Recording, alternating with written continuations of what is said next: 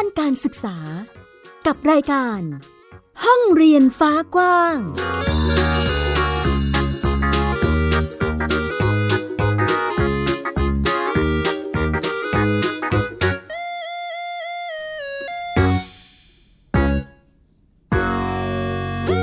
สวัสดีค่ะ คุณผู้ฟังต้อนรับคุณผู้ฟังทุกท่านค่ะ เข้าสู่รายการห้องเรียนฟ้ากว้างนะคะ วันนี้พบกับดิฉันอัยดาสนศรีเช่นเคย กับวิทยุไทย PBS www.thaipbsradio.com นั่นเองค่ะในช่วงนี้ประเด็นเรื่องการศึกษาก็น่าจะเป็นประเด็นที่ต้องติดตามกันนะคะ กับการควบรวมโรงเรียนขนาดเล็ก เรียกได้ว่าหลายสัปดาห์ที่ผ่านมาเรายังคงพูดคุยกันถึงเรื่องนี้นะคะ คุณผู้ฟังแม้ว่าจะมีความชัดเจนออกมาแล้วจากหน่วยงานนะคะถึงการที่จะต้องมีการควบรวมหรือว่ายุบโรงเรียนขนาดเล็กที่มีนักเรียนต่ำกว่าเกณฑ์ หรือว่าต่ำกว่า 120 คนตามเกณฑ์ที่เขากำหนดไว้เนี่ยนะคะ ก็มีการเดินหน้าเป็นที่เรียบร้อยแล้ว มีความชัดเจน แต่ก็ยังมีประเด็นถกเถียงกันอยู่ค่ะ คุณผู้ฟังว่า เอ๊ะจริง ๆ แล้วเนี่ยการควบรวมเนี่ยหรือว่าการยุบโรงเรียนขนาดเล็ก มันเป็นการแก้ไขปัญหา ได้จริงไหมมันเหมาะสมหรือเปล่า มันจะมีผลกระทบอะไรที่จะตามมากับเด็กๆ ที่อยู่ในพื้นที่ห่างไกลไหมอย่างไรบ้าง ก็ยังคงเป็นประเด็นที่พูดถึงและก็ถกเถียงกันอยู่นะคะ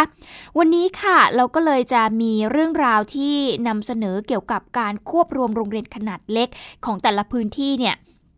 มาเล่าให้คุณผู้ฟังได้ฟังกัน มีทั้งรายงานจากภาคพลเมือง แล้วก็จาก ทีมข่าวของไทย PBS เองด้วยนะคะ วันนี้ค่ะเราหยิบเอาเรื่องราวที่ถูกปักหมุดผ่านแอปพลิเคชัน C Size นะคะ คุณผู้ฟัง ใครที่อยู่ในพื้นที่ตรงไหนมีประเด็นที่อยากจะสื่อสาร ไม่ใช่แค่เรื่องของการศึกษาอย่างเดียว ทุกๆ เรื่องราวที่คุณอยากจะบอกเล่าสามารถที่จะพูดคุย แล้วก็เล่าเรื่องราวได้ผ่านแอปพลิเคชัน C Size Report นะคะ คุณผู้ฟังดาวน์โหลดมาไว้ในมือถือของคุณ เขียนเรื่องราว แนบรูปภาพหรือว่าจะถ่ายวิดีโอมาก็ได้นะคะ อันนี้เชิญชวน อย่างเรื่องนี้ค่ะก็ถูกปักหมุดลงไปในแอปพลิเคชันสีไซเกี่ยวกับการควบรวมโรงเรียนขนาดเล็ก ที่มีนักเรียนน้อยกว่า 120 คน ในสังกัดสำนักงงานคณะกรรมการการศึกษาขั้นพื้นฐานที่ตอนนี้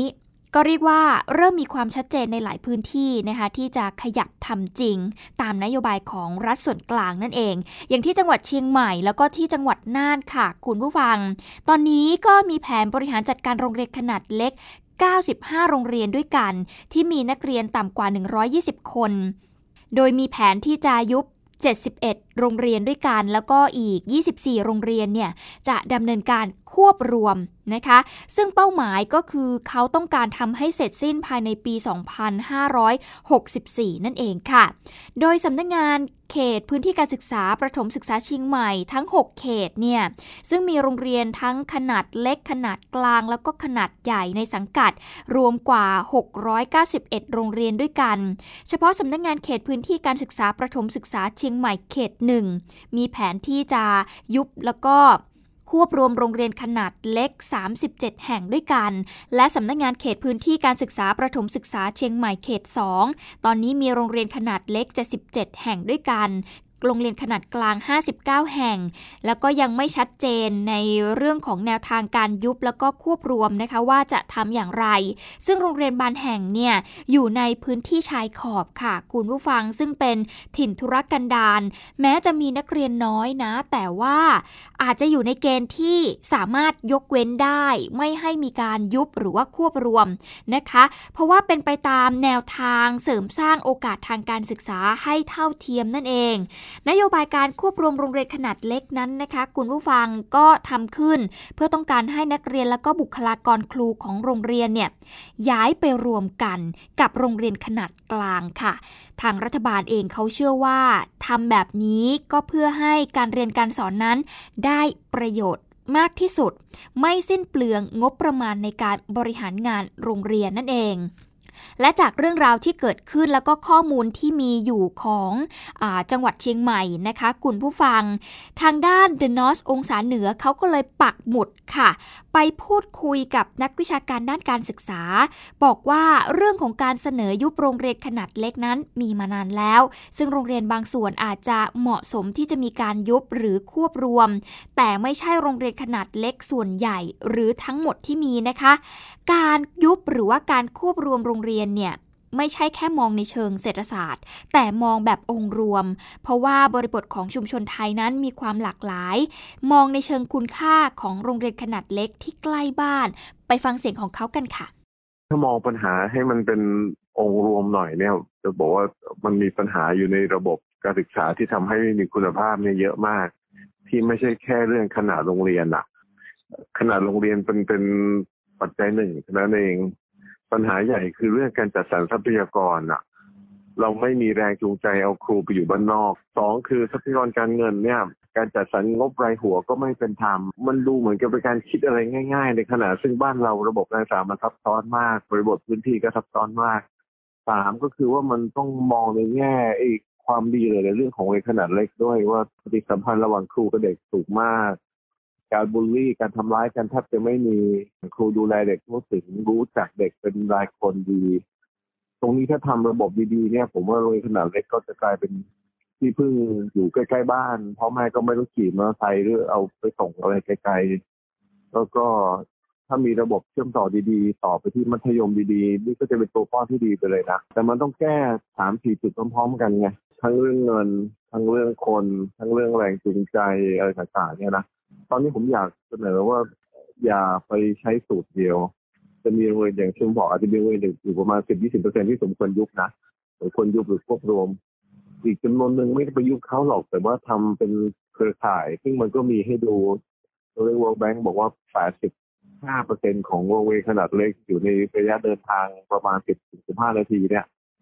การทำโรงเรียนเครือข่ายก็ไม่น่ายาก โดยที่ไม่ต้องไปยุบเขา เด็กก็ยังเรียนอะไรอะไรอยู่ที่โรงเรียนของตัวเองใกล้บ้านใกล้ชุมชนพ่อแม่เดินมาส่งได้ในขณะเดียวกันก็ยังมีกิจกรรมร่วมที่ทำให้แน่ใจว่าด้านวิชาการเขาไม่ต้องกับใครอะเสริมเข้าไป ประเด็นคือการกระจายอำนาจไม่ใช่เรื่องแค่กระจายอำนาจไปช่วยการทำงานไม่ใช่ การกระจายอำนาจเป็นไปเพื่อให้มันสามารถจัดการศึกษาตอบสนองอัตลักษณ์ท้องถิ่นได้ ข้อเสนอสำคัญคือการกระจายอำนาจด้านการศึกษา แล้วก็การสร้างเครือข่ายการเรียนรู้นะคะ ถ้าหากดูนโยบายการศึกษาในต่างประเทศอย่างในนิวยอร์กสหรัฐอเมริกา กลับมีนโยบายที่พยายามจะควบคุมปริมาณนักเรียน ไม่ให้มากจนเกินไปนะคุณผู้ฟัง ซึ่งในระดับประถมศึกษาเนี่ยต้องไม่เกิน 200ถึง300 คน แล้วก็ระดับมัธยมเนี่ยต้องไม่เกิน 1,500 คน เพราะว่าครูเนี่ยจะดูแลไม่ทั่วถึง ก็จะมีเหตุการณ์ที่เกิดการ รังแกกันแกล้งกันภายในโรงเรียนนะคะ คุณครูก็อาจจะดูแลไม่ได้ แล้วก็นำไปสู่การใช้ความรุนแรงที่อาจจะเกิดขึ้นในโรงเรียนนั่นเองค่ะ อันนี้คือแนวทางปฏิบัติในต่างประเทศนะ คุณผู้ฟังแต่พอกลับมาดูที่ประเทศไทยของเรา พอเด็กๆที่เรียนโรงเรียนในเมืองเนี่ยกลับพบว่ามีปริมาณที่เยอะมากนะ คุณผู้ฟัง ตอนสมัยที่ดิฉันเรียนเนี่ยนะคะในระดับมัธยมเนี่ย ก็ปาเข้าไปห้องหนึ่งเนี่ย40 เกือบ 50 คนเลยทีเดียวนะคะ ซึ่งก็มีคุณครูแค่หนึ่งคนถึงสองคนที่เป็นครูที่ปรึกษาคอยช่วยเหลือดูแลกัน ก็กลายเป็นว่าก็มากระจุกตัวกันที่โรงเรียนในเมือง โรงเรียนในพื้นที่ห่างไกลอะไรอย่างเงี้ยก็มีน้อยลงนะคะ แต่ก็นั่นแหละมันก็มีหลายอย่างหลายปัจจัยนะ คุณผู้ฟังก็ไม่รู้จะพูดยังไงเหมือนกันนะคะ จากประเด็นเรื่องของการควบรวมเห็นไหมนักวิชาการได้ให้ความคิดเห็นไปแล้วใช่ไหมคะคุณผู้ฟังทีนี้มาดูที่จังหวัดพิษณุโลกกันบ้างนะคะพิษณุโลกเนี่ยเขาพบว่าโรงเรียนขนาดเล็กเนี่ยมีมากถึงร้อยละ 55 เลยทีเดียว แม้ว่าผู้ปกครองหลายคนจะเห็นว่าควรที่จะมีโรงเรียนอยู่ในชุมชนนะ แต่ก็ต้องยอมรับค่ะว่าปัญหาครูเนี่ย ไม่เพียงพอนะคะทำให้โรงเรียนบางแห่งเนี่ยต้องเอาคุณครูที่เกษียณอายุราชการไปแล้ว มาช่วยสอนค่ะ แล้วก็ให้นักเรียนเนี่ยเรียนจากโทรทัศน์ การศึกษาทางไกลผ่านดาวเทียม นี่คือข้อจำกัดที่เกิดขึ้นในจังหวัดพิษณุโลกค่ะ นั่นแหละจึงเป็นสิ่งที่ต้องเร่งชี้แจง สร้างความเข้าใจกับชาวบ้าน ซึ่งเป็นผู้ที่ให้ความเห็นว่าจะยอมให้ควบรวมหรือไม่ เราจะไปติดตามเรื่องนี้จากรายงานค่ะครูเนี่ยต้องมีหน้าที่พาเด็กไปหาหมอ เพราะว่าพ่อแม่ไปทำงานหมดป่วยก็ต้องมาโรงเรียนค่ะ ก็ขอบคุณนะคะอยากอยากให้ทุกคนมองเห็นความเดือดร้อนของโรงเรียนขนาดเล็กค่ะ วิภานาคอัง ครูเกษียณอายุราชการ ครูอาสาช่วยสอนนักเรียน โรงเรียนบ้านใหม่ไพมณี มิตรภาพที่ 118 อำเภอบางกระทุ่มจังหวัดพิษณุโลก สะท้อนถึงภาระหน้าที่ของครูในชุมชน ที่ไม่ได้มีแค่สอนหนังสือ แต่ล่าสุดโรงเรียนแห่งนี้เป็นหนึ่งในโรงเรียนที่จะถูกควบรวม เพราะมีนักเรียนเพียง 23 คน ครูพี่เลี้ยงหนึ่งคน พนักงานราชการหนึ่งคน ธุรการหนึ่งคน และมีเธอเป็นครูช่วยสอนอีกหนึ่งคนเป็นใจที่จะมาสอนนักเรียนที่โรงเรียนบ้านใหม่เพมณีนะคะโดยใช้เพื่อให้นักเรียนเนี่ยได้มีความรู้ แล้วก็ได้มีประสบการณ์ที่โรงเรียนเนี่ยขาดครูไม่มีครูไม่มีครูประจำการ ดิฉันมาสอนโดยที่ไม่ได้หวังประโยชน์ใดๆทั้งสิ้น หวังเพียงอย่างเดียว คือให้เด็กได้ความรู้ ต้องการให้ชุมชนให้โรงเรียนอยู่กับชุมชนตลอดไป โรงเรียนวัดตายมเป็นอีกหนึ่งโรงเรียนของสำนักงานเขตพื้นที่การศึกษาประถมศึกษาพิษณุโลกเขต 2 ที่อยู่ในแผนการควบรวมโรงเรียนในปีการศึกษาหน้า ที่นี่มีนักเรียน 28 คน มีครูเพียง 3 คน ทำให้ต้องอาศัยการเรียนการสอน ผ่านโทรทัศน์การศึกษาทางไกลผ่านดาวเทียม ข้อจำกัดนี้จะเป็นสิ่งที่ต้องชี้แจง และสร้างความเข้าใจกับชาวบ้าน ซึ่งเป็นผู้ให้ความเห็นว่าจะยอมให้ควบรวมหรือไม่ จะเป็นการเรียนของทางไกลทางไกลของไกลกังวลนะครับ ก็จะเป็นสอนแบบนี้เด็กก็จะดูตามตามจอ แล้วก็ ช่วงบ่ายจะเป็นการสอนเน้นในเรื่องของประสบการณ์มากกว่าครับ ของที่นี่ก็จะเน้นเรื่องของประสบการณ์ชีวิตในเรื่องของการสรุปเนื้อเรื่องในช่วงเช้าจากที่เด็กเรียนไปจากจอทีวีครับ ก็ตอนนี้ก็คือรู้สึกก็เสียดาย แต่ว่าก็แล้วแต่ชุมชน ไม่ได้กีดขวางอะไรทั้งสิ้น ถ้าเกิดชุมชนให้อยู่ก็อยู่ ยุบก็ยุบแล้วแต่ ความเห็นของชุมชนแล้วตอนเนี้ย จังหวัดพิษณุโลก โรงเรียนขนาดเล็กที่มีนักเรียนต่ำกว่า 120 คน มากถึง 225 แห่ง หรือร้อยละ 55 ขณะที่ข้อมูลของสำนักงานคณะกรรมการการศึกษาขั้นพื้นฐาน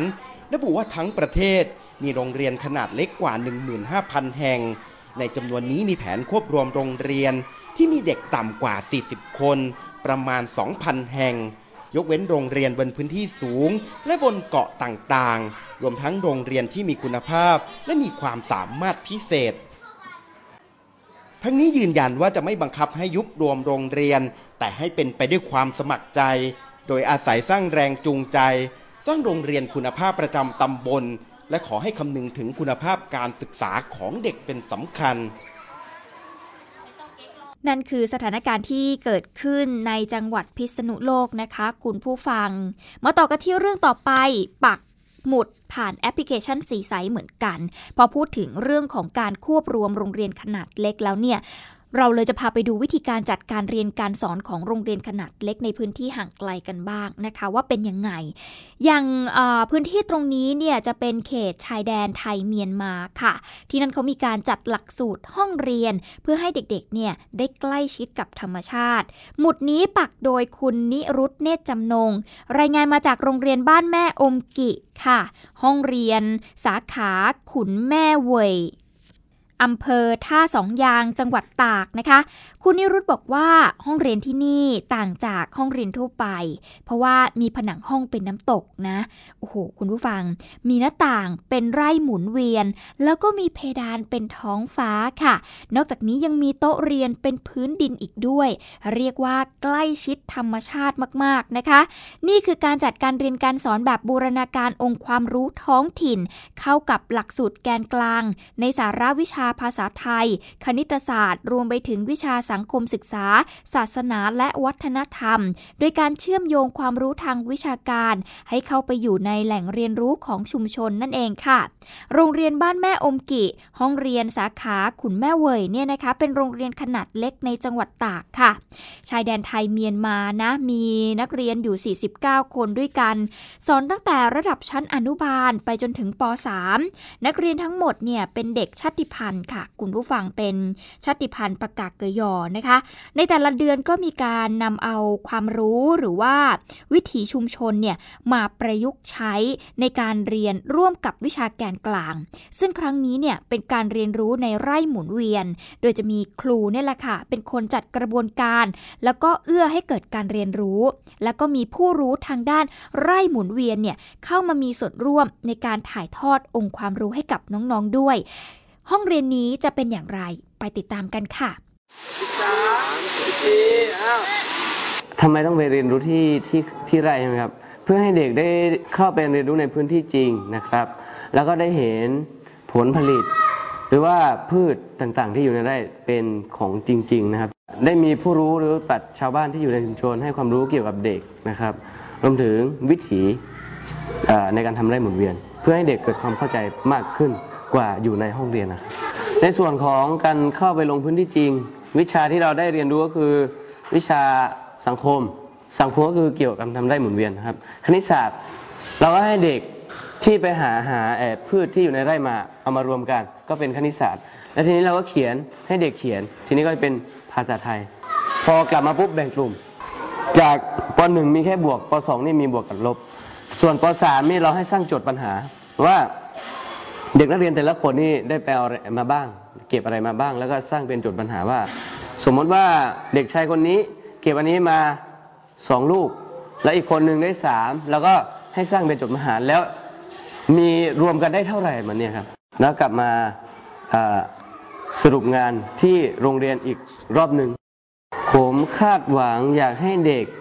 นักเรียนเกิดความสนุกในการเรียนนะครับมากขึ้น นอกจาก อยู่ในห้องเรียนแล้วได้เข้าไปในไร่ในพื้นที่จริงเนี่ยผมคิดว่าเด็กได้มีความสนใจที่อยากเรียนรู้ทั้งภาษา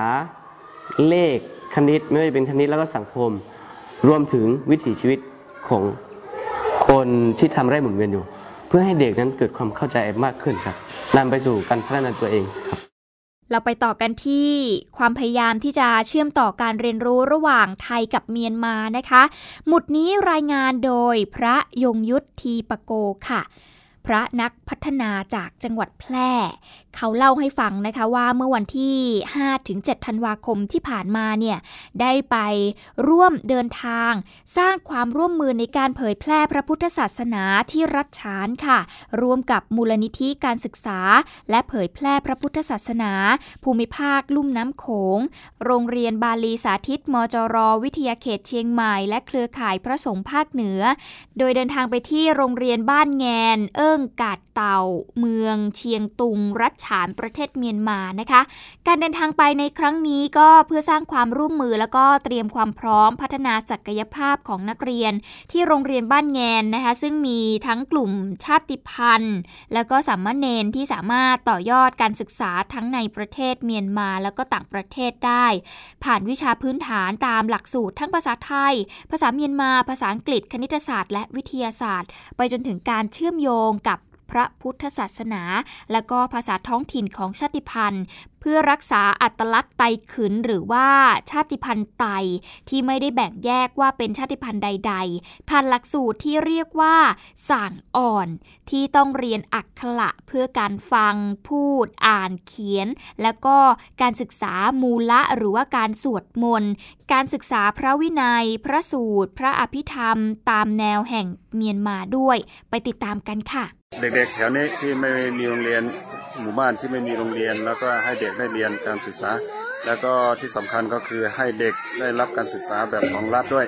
คือมีวุฒิการศึกษาที่อนาคตไปต่อที่อื่นก็ได้ แล้วในขณะเดียวกันก็เพื่อไม่ให้ลืมภาษาท้องถิ่น วัฒนธรรมตัวเองอ่าเช่นที่นี่ก็เป็นไทยใหญ่ไทยขืนเยอะก็ยังเรียนยังสอนอ่าเสริมให้ภาษาไทยใหญ่ไทยขืนตอนนี้เราก็ยังเป็นประถมอยู่มีชั้นหนึ่งถึงชั้นห้าก็ปีหน้าก็จะขยับเป็นมัธยมต้น อาจจะมีนักเรียนเยอะกว่านี้ การศึกษาของฝั่งเรากับฝั่งของชินตุงพม่าเนี่ยถามว่าก็สามารถที่จะเชื่อมต่อกันได้ ก็สามารถที่ไปต่อในระดับม .4 ม .5 ม .6 ก็คือระดับมัธยมปลายประเทศไทย แล้วส่วนใหญ่ก็จะเป็นแบบนี้ที่ที่จะเข้าไปศึกษาต่อในในเมืองเชียงใหม่กับเชียงตุงส่วนใหญ่ก็จะเชื่อมกันในระดับสองสองประการที่ที่พูดถึงเพราะฉะนั้นการศึกษาเนี่ยมันเหมือนกับเป็นจุดประกายของของการไร้พรมแดนทางด้านความรู้ทางพุทธศาสนา เพราะนั้นทางโรงเรียนบาลีสาธิตศึกษามตววิจิตรเชียงใหม่เนี่ยก็ได้เข้ามาเชื่อมต่อมาสานต่อ แล้วก็มาหนุนเสริมช่วยเหลือเกื้อกูลทางด้านการเรียนการสอนทางพุทธศาสนาเพื่อให้ทั้งสองฝั่งเนี่ยได้มีความใกล้ชิดแล้วก็จัดการศึกษาทางพุทธศาสนาร่วมกัน ก็จะเป็นประโยชน์อย่างยิ่งในอนาคตต่อไปนั่นคือเสียงของพระอาจารย์ อัครเสนผู้อำนวยการโรงเรียนบ้านแงน และก็พระมหาสมเกียรติสิริอรุโน ผู้อำนวยการโรงเรียนบาลีสาธิตนะคะคุณผู้ฟังก็เป็นอีกหนึ่งพื้นที่นะคะที่มีการจัดการเรียนรู้ เพื่อที่จะพัฒนาศักยภาพของนักเรียน โดยความร่วมมือจากทั้งสองประเทศและไทยด้วยและก็เมียนมาด้วยนั่นเองค่ะ นี่ก็คือเรื่องราวของ การควบรวมหรือว่าการยุบโรงเรียนขนาดเล็กนะคะคุณผู้ฟังที่เกิดขึ้นในพื้นที่ภาคเหนือในหลาย ๆ พื้นที่นะคะที่เริ่มมีการดำเนินการแล้วตามนโยบายของรัฐส่วนกลางนั่นเองนะแต่ว่าในบางพื้นที่ก็ยังมีการถกเถียงกันอยู่ว่าจะยังไงดีจะมีการควบรวมไหมจะยุบหรือเปล่านั่นเองนะคะก็ต้องติดตามกับสถานการณ์นี้นะคุณผู้ฟังแล้วก็ต้องมาดูแหละ เพราะว่าเขาก็จะมีบอกว่ามีโมเดลเหมือนกันสำหรับโรงเรียนที่มีการควบรวม เขาก็จะพัฒนาคุณภาพการศึกษาให้ดีขึ้นนะคะ ก็ต้องติดตามกันว่าจะเป็นอย่างไร เอาละมาที่เรื่องสุดท้ายกันดีกว่านะคะ ขอส่งท้ายเรื่องนี้กันกับบรรยากาศที่งาน The Little White Project นะคะคุณผู้ฟัง งานนี้เนี่ยมีศิลปินมากมายเลยที่มาร่วมกิจกรรมส่งเสียงให้กับเด็กๆนะคะ แล้วก็มีเสียงของเด็กๆ หลายเสียงเลยทีเดียว ถ้ามีโอกาสเราจะนำมาให้คุณผู้ฟังได้ ติดตามรับฟังกัน แต่วันนี้เราจะส่งท้ายเรื่องนี้เกี่ยวกับการเลี้ยงลูกในฉบับของพลพลค่ะ นักร้องที่เรารู้จักกันดีนะคะ เพราะว่าเมื่อวันที่ 8 ธันวาคมที่ผ่านมาไทย PBS ของเราจัดงาน The Little Voice Project ค่ะ คุณพลพลเองก็ได้มาร่วมร้องเพลงให้กับเด็กๆ แล้วก็ครอบครัวที่มาร่วมกิจกรรมในครั้งนี้ได้ฟังกันนะคะ นอกจากนี้เรายังมีโอกาสได้ไปสัมภาษณ์ พูดคุยเกี่ยวกับการส่งเสริมการเรียนรู้ของลูกชายของคุณพลพล ซึ่งตอนนี้สนใจทางด้านดนตรีมากๆ จะเป็นอย่างไรเราลองไปติดตามรับฟังกันค่ะ นักร้องชายเสียงอบอุ่นพลพลมีฐานแฟนนะคะ เป็นกลุ่มครอบครัวอยู่แล้วค่ะโดยบทเพลงสไตล์ฟังสบาย แต่เหตุผลที่ได้รับเชิญมาร่วมงานฟังเสียงเด็กของไทย PBS ยังเป็นเพราะนักร้องดังมีบทบาทเป็นคุณพ่อนะคะ จึงได้แชร์วิธีเลี้ยงลูกชาย น้องธันวาในวัย 11 ปี ที่ตอนนี้เนี่ยเริ่มแสดงออกชัดเจนถึงพรสวรรค์และความชอบด้านดนตรีค่ะ พลพลบอกว่าวัยนี้เนี่ยต้องสังเกตและรับฟังให้มากนะคะ ลูกชอบก็สนับสนุนค่ะ จัดให้นะคะเบสกีตาร์กลองพร้อมเป็นที่ปรึกษา คุณพ่อนักร้องบอกว่าโล่งอกนะคะ เพราะว่าโตขึ้นแล้วเนี่ยลูกชายกล้าคิดกล้าทำแล้วก็แชร์ความเห็นกับที่บ้านอยู่บ่อยๆ ผิดกับตอนเด็กๆ ตอนนั้นพูดน้อยนะคะ ส่วนสำคัญนักร้องเชื่อว่ามาจากการวางตัวของคุณพ่อคุณแม่นี่แหละค่ะ ที่ต้องเป็นเพื่อนเขาได้ด้วยค่ะเขามีอิทธิพลต่อพ่อแม่มากอะ แล้วอย่างอื่นล่ะที่คนนอกจากอะมีเบสที่เพิ่งเพิ่งเร็วๆนี้เลยป่ะคะทั้งเบสกีตาร์กลองเพิ่งซื้อหมดเลยใช่ครับแล้วเล่นเล่นได้เล่นได้เล่นทุกอันครับ ตอนนี้แล้วก็มีครูมาสอนให้สอนกีตาร์พี่ก็สอนตีกลองเพราะว่ากีตาร์ก็ให้อ่ารุ่นน้องที่เล่นกีตาร์มาสอนอะไรอย่างเงี้ยถ้าพ่อแม่มีวิธีสอนอีกแบบหนึ่งก็ไม่เป็นไรแต่ว่าควรที่จะเป็นเหมือนเพื่อนกัน ควรที่จะเป็นเหมือนแบบคุยกันได้ทุกเรื่อง สนุกสนานขี่คอกันแบบกอดคอกันได้ แต่ว่าให้อยู่ในขอบเขตที่แบบไม่ได้แบบถึงกับเล่นหัวผู้ใหญ่อะไรเงี้ยแต่ว่าในในความรู้สึกว่าเขาเขาเนี่ยมีสิทธิ์ที่จะพูดได้ มีสิทธิ์ที่จะต้องฟังทุกเราพูดเขาต้องฟัง เขาพูดเราต้องฟังอะไรอย่างเงี้ย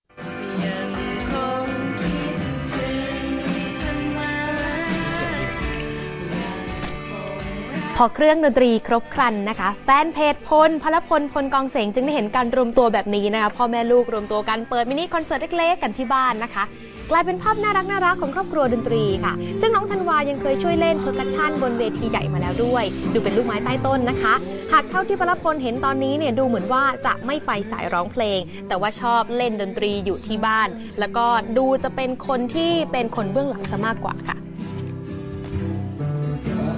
ก็เป็น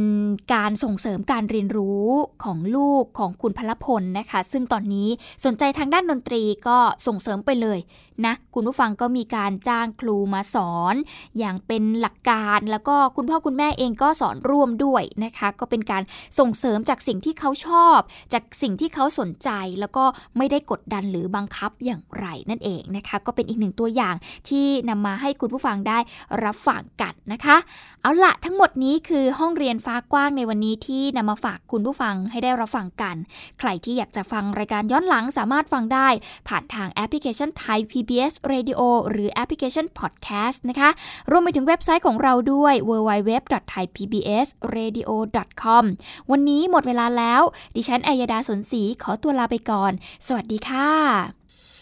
ติดตามรับฟังรายการย้อนหลังได้ที่เว็บไซต์และแอปพลิเคชันไทย PBS Radio Thai PBS Digital Radio วิทยุข่าวสารสาระ เพื่อสาธารณะและสังคม